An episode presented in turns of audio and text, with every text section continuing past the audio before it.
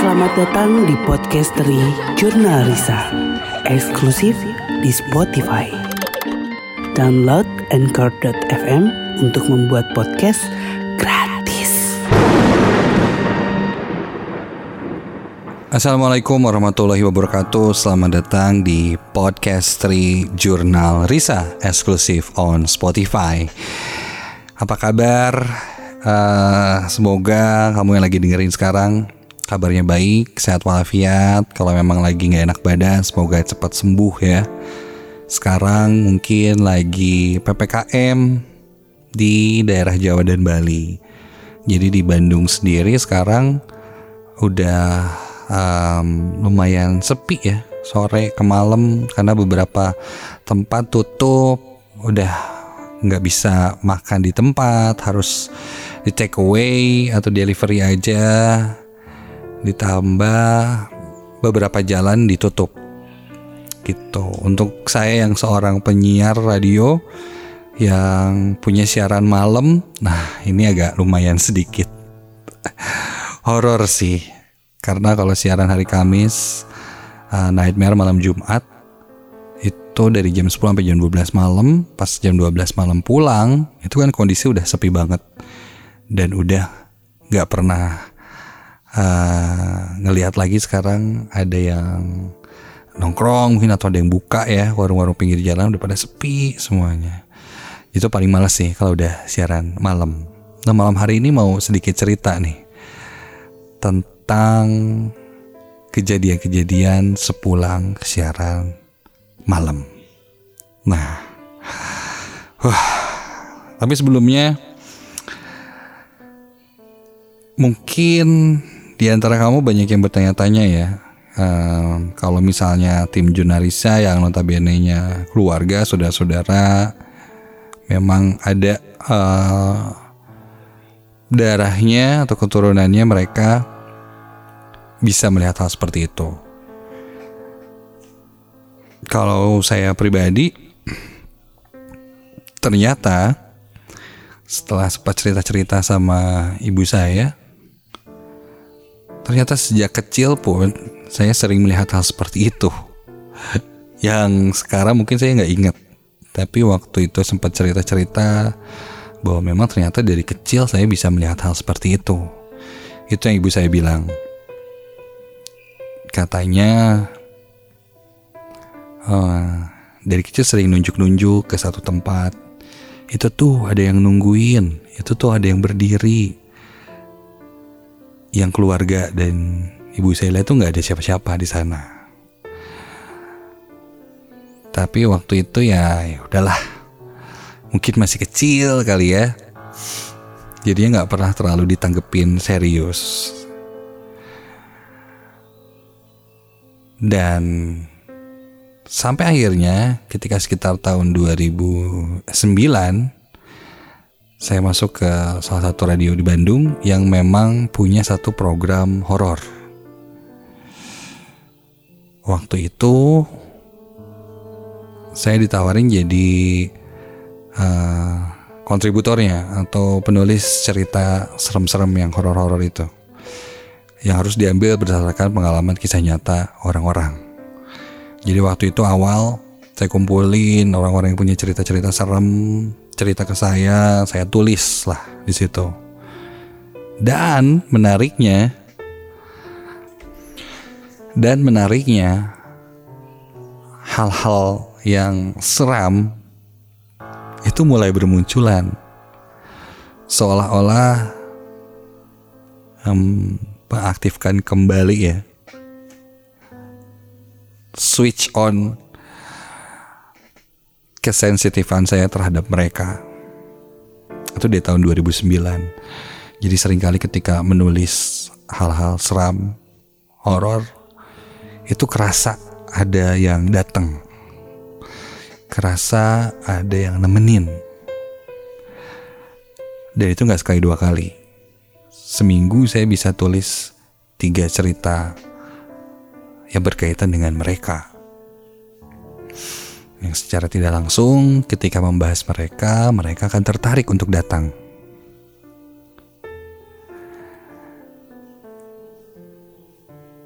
satu hal yang saya nggak ngerti, setiap saya menulis sesuatu, saya seakan masuk ke cerita itu, mendalami cerita itu, bahkan saya bisa mendapatkan satu visual tempatnya, bahkan sosoknya seperti apa. Seperti muncul di di pikiran kayak kayak film gitu. Jadi pas lagi ngebaca cerita ini oh kayak gini pengalamannya dan ketika ditulis itu seperti ada yang ngeguide untuk yuk kayak gini ceritanya seperti ini loh bentuk saya dan itu masih terjadi sampai sekarang. Meskipun secara tidak langsung ya atau di alam bawah sadar hal itu terjadi. Ketika itu saya ngerasa kayak ya udahlah ya mungkin uh, cuman perasaan aja. Tapi sampai ada kejadian yang akhirnya berpikir atau membuat saya berpikir bahwa ini tuh bukan kebetulan hal-hal yang saya tulis sepertinya memang dibawakan atau diarahkan untuk sesuatu yang seharusnya seperti itu. Ini untold story ya. Saya belum pernah ceritain di mana-mana. Jadi, satu hari saya dapat hmm, kalau dapat cerita via email atau ada yang cerita langsung saya sadur langsung. Habis gitu setelah disadur dibawakan uh, secara drama radio untuk disiarkan malam Jumat jam 10 sampai jam 12 malam. Nightmare Side namanya. Dan ketika itu sekitar tahun berapa ya? 2000 ah, udah beberapa tahun yang lalu lah saya lupa tepatnya. Ketika itu saya nggak dapet cerita. Aduh, nggak dapet cerita nih. Dicek di email nggak ada. Terus saya tanya beberapa orang yang mungkin ingin ceritain eh, nggak uh, ada yang punya pengalaman gitu dan saya saat itu menghindari sekali mengarang cerita karena sangat bertentangan sekali dengan apa yang saya yakini gitu. Kalau memang ceritanya ngarang tuh kayak, aduh, kelihatan banget lah, nggak nggak menjiwai lah. Tapi pada saat itu karena deadline dan harus naik, saya diam di depan laptop saya.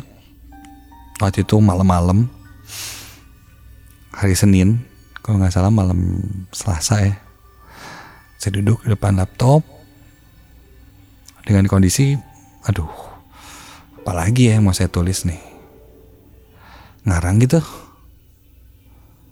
Ya udahlah. Tiba-tiba jari saya mulai menarik nih di atas keyboard.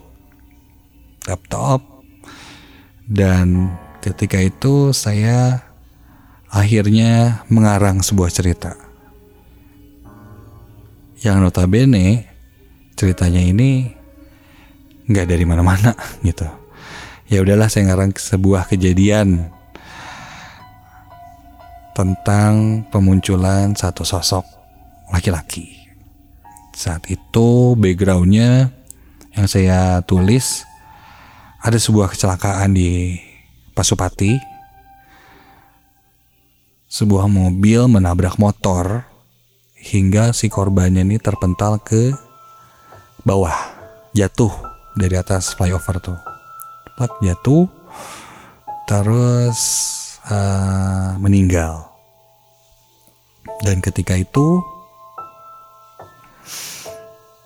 ada satu orang yang ngeliat di bawah itu dia ngeliat uh, sosoknya atau jasadnya dan akhirnya karena kaget atau panik si sosok laki-laki ini uh, pergi.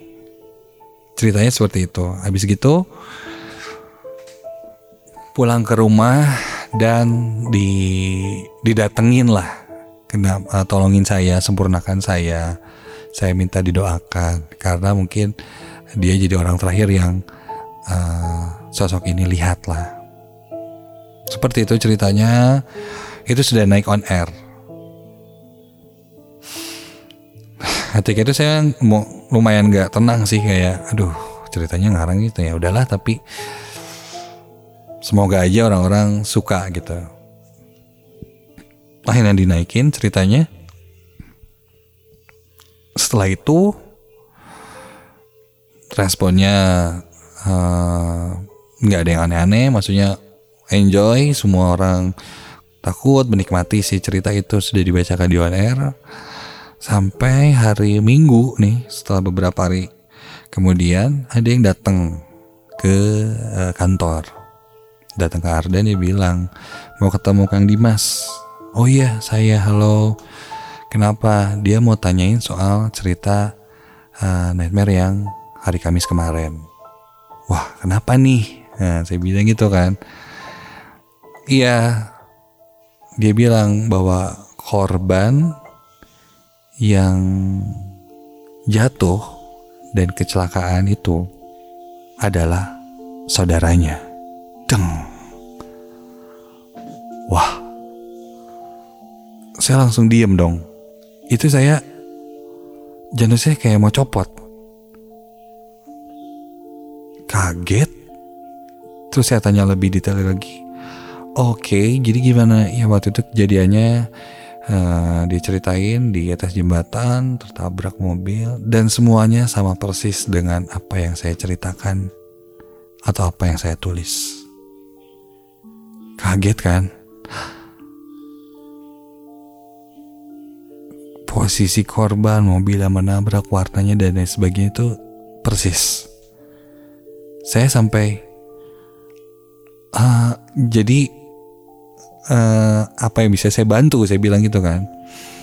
Dia bilang karena sampai setelah kejadian itu si sosok ini sering mendatangi ibunya juga lewat mimpi. Dan dia khawatir kalau sosok ini mendatangi orang lain karena itu saudaranya. Dia minta to minta coba uh, kontaknya katanya si pengirim ceritanya siapa dan uh, mau coba inilah ngobrol. Takutnya saudara saya mengganggu seperti itulah intinya mah tapi saya bilang oke okay, untuk data pengirim cerita memang dirahasiakan dan insya Allah mungkin uh, tidak ada kejadian lagi kok. Udah aman tidak mengganggu lagi. Uh, saya doakan semoga keluarga beliau diberikan ketabahan dan kekuatan. Itu benar beneran kaget. Apa yang saya tulis yang nggak tahu referensinya apa tiba-tiba muncul dan ternyata itu kejadiannya nyata ada. Dan ini nggak sekali loh. Sampai beberapa kali apa yang saya tulis itu menjadi kenyataan. Dalam arti kayak gini um, waktu itu saya pernah menulis satu cerita. Ceritanya ini di daerah Pangandaran ada satu um, cottage lah ya atau apa ya sebetulnya kayak villa gitu yang disewa-sewain. Dan konon katanya itu adalah villa pesugihan. Jadi ada beberapa orang yang menginap di sana meninggal. Seperti itulah cerita yang saya dapat. Jadi waktu itu sempat ada yang nginap di sana. Saya tuh nggak pernah tahu. Dan nggak pernah datang ke daerah Pangandaran untuk ngeliat si villanya seperti apa. Tapi pas ketika saya tulis itu muncullah visualisasi villanya dari um, apa ya temboknya dari kayak dari rotan yang di anyam terus ada gordennya warna merah ada lukisan ini kursinya seperti ini itu muncul di visual saya ketika saya menulis theater of mind imajinasi saya bermain saat itu. Dan yang muncul adalah uh, tempat itu. Saya tulis cerita naik waktu itu di Twitter masih zaman Twitter rame tuh rame katanya oh iya Kang itu benar villanya yang rotan itu. Dan gini gini gini saya pernah lewat dan lain-lain itu hanya hanya muncul di imajinasi saya dan ketika saya tulis itu ternyata benar. Saya nggak ngerti nih ada apa? Sampai akhirnya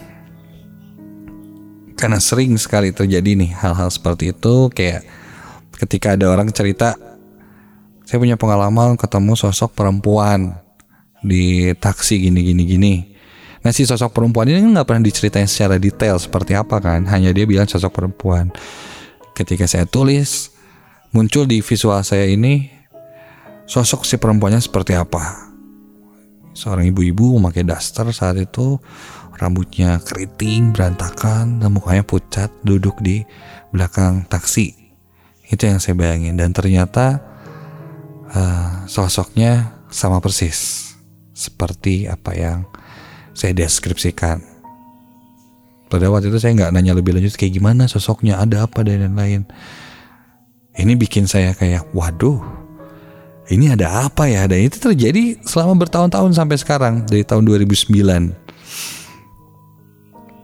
dan ketika itu saya ketemu seseorang yang bilang bahwa ada yang ngaping saya nih atau ada yang suka nemenin saya kalau nulis yang secara kasat mata ya tidak terlihat. Di Aden ini ada sosok yang legend yaitu si Merah. Mungkin ada di antara kalian yang dengar podcast Jurnalisa ini sempat dengar juga nih sosok itu. Dan kantor tempat saya bekerja ini sempat diceritakan sebagai kantor terangker. Ya. Dari beberapa kantor yang ada di Indonesia salah satunya kantor ini dengan sosok perempuan berbaju merah yang bajunya tuh sangat panjang. Jadi kalau dia duduk di balkon itu bajunya bisa panjang sekali terjuntai ke bawah sampai ke lantai.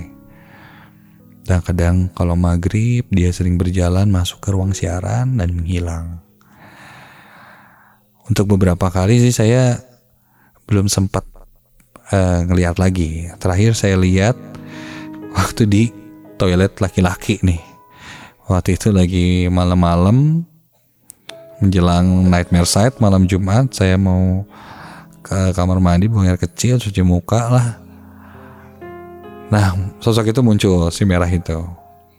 Dan udah dan konon katanya si merah inilah yang secara tidak langsung masuk ke alam bawah sadar saya dan membantu saya menulis cerita-cerita itu. Merinding. Langsung.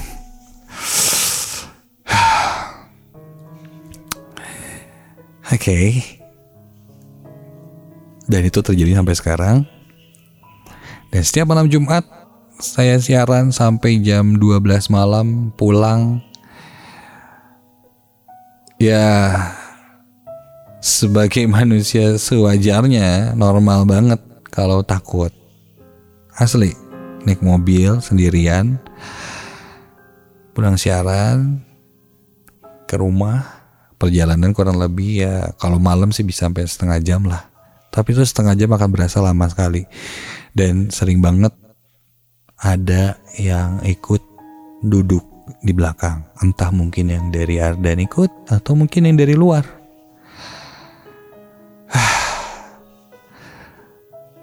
Sempet waktu itu Risa nemenin saya siaran. Sampai jam 12 malam kita pulang bareng. Duduk di depan. Waktu itu seven seater kursinya jadi ada kursi tengah sama kursi paling belakang kosong.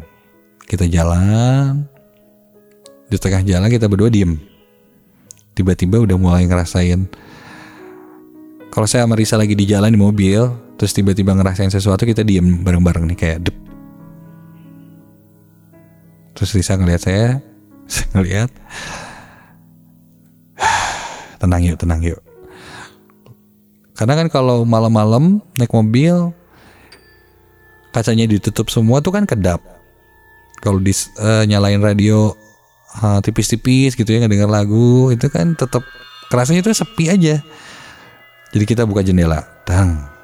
Saya buka jendela biar ada suara angin masuk lah agak berisik gitu. Jadi nggak terdistract kalau tiba-tiba dengar suara perempuan yang tertawa atau nyapa dan lain wah itu paling takut sih paling males banget saya nggak berani ngeliat ke belakang waktu itu saya Marisa langsung ngerasa hmm ini nih ada sesuatu nih ya yang duduk di belakang kita. Terus kita nyalain uh, murotal dari handphone. Wah itu langsung mendadak berinding seluruh badan saya baca-baca. Saya dalam hati bilang kalau kamu uh, ikut dan cuman mau menunjukkan bahwa kamu itu ada.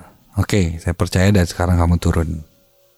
Saya bi bicara seperti itu dalam hati dan akhirnya nggak jauh sosok itu hilang. Terus ada lagi kejadian uh, sama waktu itu beres siaran jam 12 malam. Saya jalan di Pasupati. Saya sendirian waktu itu. Saya jalan di jembatan Pasupati. Set. Terus di tengah jembatan itu kan ada pembatas jalan nih. Yang ngebatasin jalur yang ke bawah sama jalur yang ke atas lah. Jadi yang berlawanan arah dibatasin sama uh, pembatas yang bentuknya tuh kayak balok-balok-balok gitu dan tingginya itu kurang lebih se pinggang orang dewasa lah gitu ya. Saya melewati itu tiba-tiba dari kejauhan saya ngeliat perempuan. Si perempuan ini pakai baju merah tapi nggak bentuk dress gitu kayak cuman setelan tangan panjang merah kayak celana jeans atau apa pokoknya gelap celananya. Dan dia berjalan di tengah tengah pembatas jalan itu dan ngadep ke arah mobil saya. Jadi dia berjalan berlawanan arah sama saya. Dia jalan tak tak tak tak. Saya dari jauh udah kelihatan dong itu cewek ngapain nih jam 12 lebih sampai jam 1 pagi berjalan di situ di tengah-tengah perbatasan itu kan aneh. Tapi ya mungkin orang stres atau gimana nggak ngerti. Saya waktu itu nyakanya masih orang lewat set udah lewat karena jarak uh, jendela sama si pembatas jalan itu hampir sejajar. Jadi saya bisa ngeliat jelas tuh ketika saya lewat nggak terlalu kenceng waktu itu. Perempuan rambutnya se bahu agak panjang lah sedada. Pakai baju sweater gitu warna merah. Dan ke bawahan gelap celana panjang gitu. Dia jalan pelan-pelan di antara barisan itu itu sempat beberapa detik saya sekilas lihat tapi nggak sempat ngelihat wajahnya dengan jelas. Cuman yakin ketika itu ini manusia. Karena bentukannya jelas-jelas manusia sih bentuknya. Saya lewatin setelah lewatin saya lihat the spion kanan dan spion tengah. Tidak ada siapa-siapa. Hilang. Sosok itu nggak ada. Hilang. Saya sampai buka kaca untuk yakinin dan ngeliat lagi karena itu jaraknya nggak nyampe berapa meter dari saya langsung lihat ke spion belakang tuh. Harusnya masih kelihatan di situ. Dan ini udah nggak ada sama sekali. Kaget saya langsung merinding. Wah itu merinding sejadi jadinya saya nggak tutup lagi jendela biarin angin masuk. Lampu merah saya berhenti. Nah karena lampu merah kan jadi uh, takutnya ada apa-apa saya tutup jendelanya saya tutup kedap suara saya nggak nyalain radio waktu itu gelap. Bandungnya juga udah malam banget sepi. Lampu hijau saya maju sedikit. Dan kedengeran jelas dari belakang jok suara perempuan bilang hatur nuhun.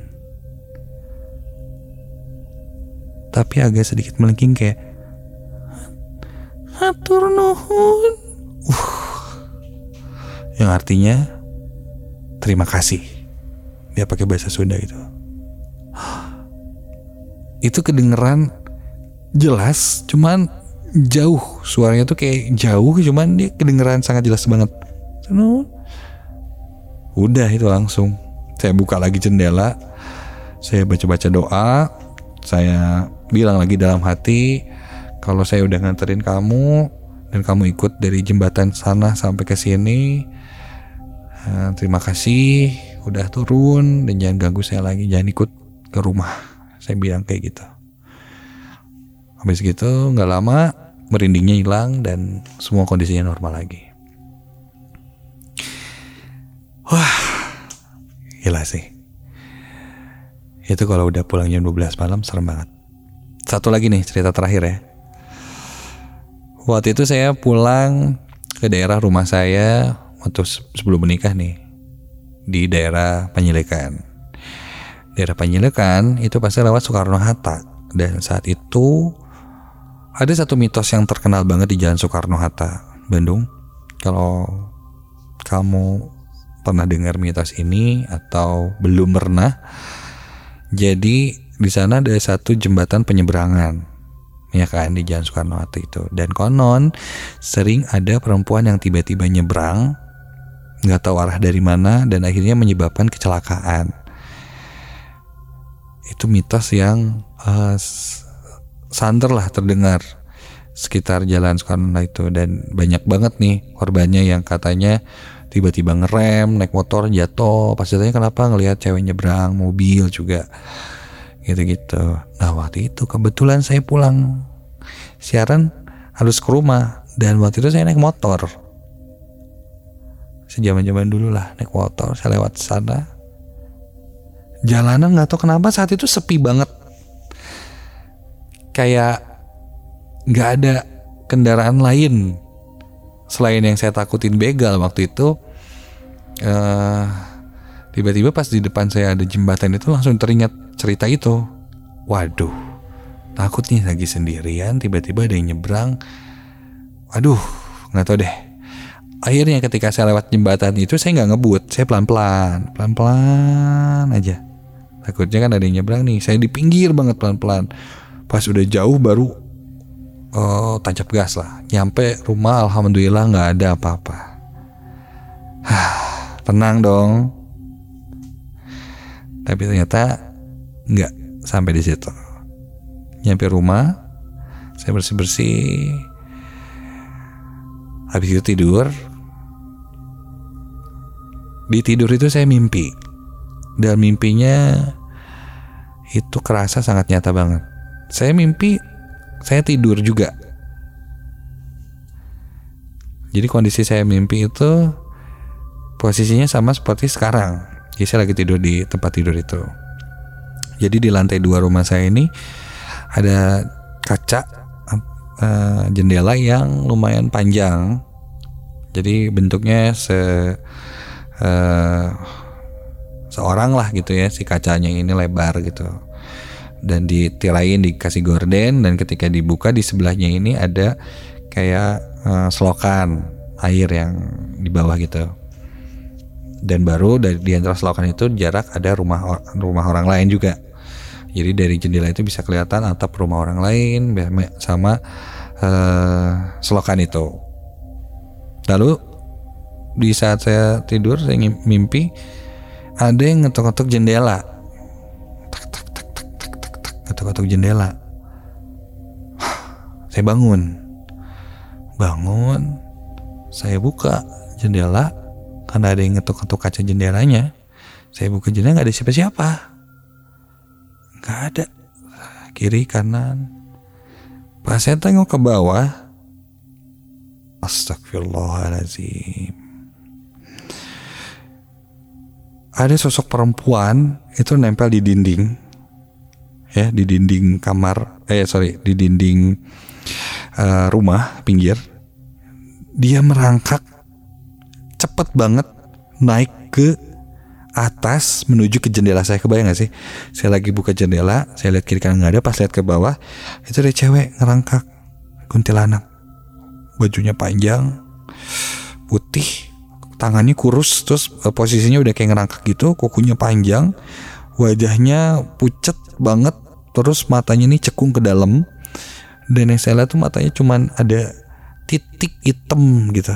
Terus rambutnya oh, berantakan panjang dan dia ngelihat saya terus tiba-tiba ngerangkak cepet gitu kayak laba-laba.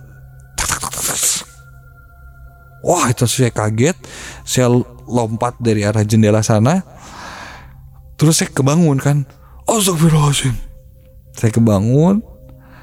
Terus orang tua saya kebetulan saat itu uh, belum tidur dia terus kenapa kenapa? Kenapa? Erup erup katanya gitu. Atau indihan atau gimana. Enggak enggak, enggak. ngelihat ini kaget kaget ngelihat uh, mimpi mimpi buruk. Saya cuma bilang kayak gitu aja. Ya udah deh akhirnya udah tidur lagi tidur lagi. Saya coba tidur lagi cuma saya nggak bisa nggak bisa tidur. Main komputer sampai akhirnya agak malam.